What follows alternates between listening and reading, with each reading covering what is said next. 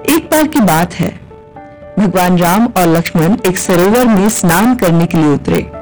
उतरते समय उन्होंने अपने अपने धनुष बाहर तट पर गाड़ दिए। जब स्नान करके बाहर निकले तो लक्ष्मण ने देखा कि उनके धनुष के नोक पर रक्त लगा हुआ था। उन्होंने भगवान राम से कहा कि, भ्राता, लगता है कि अनजाने में कोई हिंसा हो गई। दोनों ने मिट्टी हटाकर देखा तो पता चला कि वहाँ एक मेंढक मरनासन पड़ा है। भगवान श्री राम ने करुणावश मेंढक से कहा, तुमने आवाज़ क्यों नहीं दी? कुछ हलचल, छटपटाहट तो करनी थी।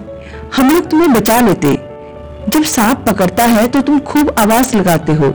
धनुष लगा तो क्यों नहीं बोले?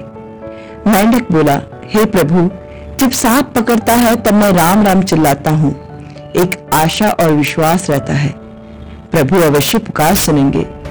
पर आज देखा कि साक्षात भगवान श्री राम स्वयं धनुष लगा रहे हैं तो किसे पुकारता? आपके सिवा किसी का नाम याद नहीं आया। बस इसे अपना सौभाग्य मानकर चुपचाप सहता रहा। कहानी का सार, सच्चे भक्त जीवन के हर क्षण को भगवान का आशीर्वाद मानकर उसे स्वीकार करते हैं। सुख और दुख प्रभु की ही कृपा और कोप का परिणाम है।